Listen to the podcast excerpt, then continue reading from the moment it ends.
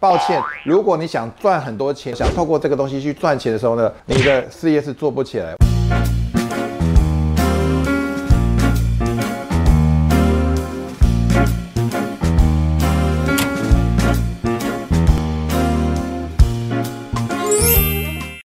答案没有对错，只有好用或不好用。大家好，我是 Mr. 黄，欢迎收看有趣的观点。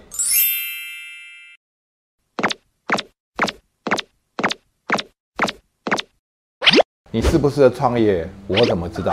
如果用专业的立场的话呢，我会跟你讲，当你问我你适不适合创业的时候呢，我就会直接跟你讲，基本上呢，你已经不太适合创业。为什么？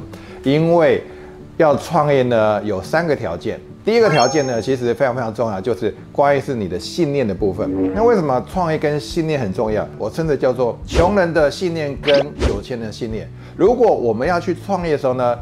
有钱人跟穷人最大差别是什么？穷人在创业的时候，第一个想法是我想要用这个服务或这个产品，我想赚多少钱。抱歉，如果你想赚很多钱，想透过这个东西去赚钱的时候呢，你的事业是做不起来。为什么？因为赚钱对谁有好处？对你有好处啊。所以相对的，那其他的消费者很多市场上为什么要接受你的产品呢？因为对你只有好处啊，对他并没有太大的帮助啊。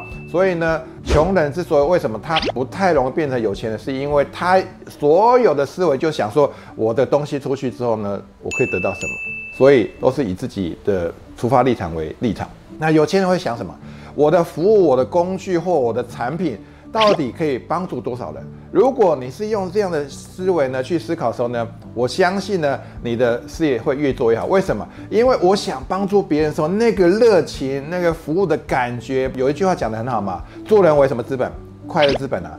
如果呢我每天在做这事情是越做越快，或许呢一定在创业路上一定会遇到一些麻烦，遇到一些。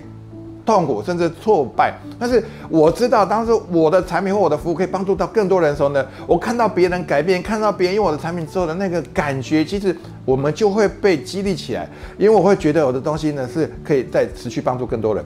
所以我常在过去有看我 YT 的人呢，你就会知道，我常讲一句话，就是好的朋友、可靠的朋友跟。可敬的对手或可怕的敌人呢，通常都有个共同性，就是他们呢都会有一个特质，叫做他们是有使命的，也就是有 mission。因为因为他们有使命，所以呢他们会觉得说，我帮助别人越帮助越快乐，所以他们不怕累啊。